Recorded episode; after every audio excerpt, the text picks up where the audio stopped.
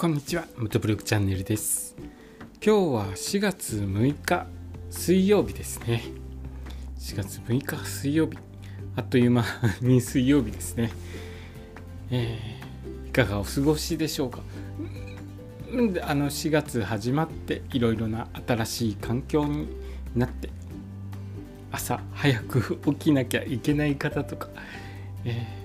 ー、いろいろと生活変わって大変でしょうけどどうでしょうね。3ヶ月ぐらい経つとだいぶ環境に慣れてくると思いますので、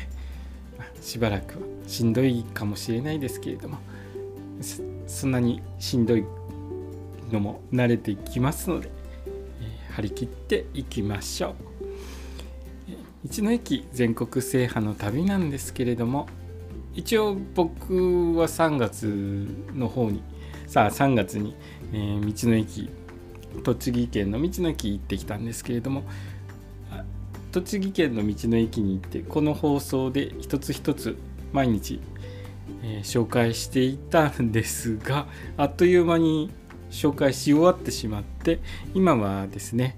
えー、次に回る道の駅の下調べをしてこちらの放送でお話ししております。で栃木県の道の駅を重点的に調べていますけれども今日調べた道の駅はですね栃木県の道の駅指場の里市海というところを調べました。場所は栃木県芳賀郡市貝町にある道の駅ですね。えー、県道69号の道の駅です。普通普通自動車が161台置ける駐車場があります。中規模ぐらいの大きさですかね。100台超えてるとだいたい中規模ぐらいという、えー、位置づけで僕は、えー、言っていますけれども、まあ、道の駅の方々の感覚とはまた違うかもしれないです。僕の回っている道の駅を見た感じでは100台を超えると大体まあ中規模ぐらいかなっていう感じで、え、見ています。でここはですね、えー、先日お話した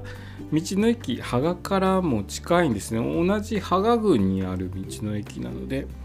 ここと道の駅芳賀は近くて僕としては助かりますね。そんなにあの時間かからずに2つ回れるっていうのはとても助かります。スタンプラリー、えー、回ってるので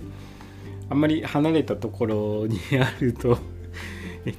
1日に回れる数というものが少なくなってしまいますので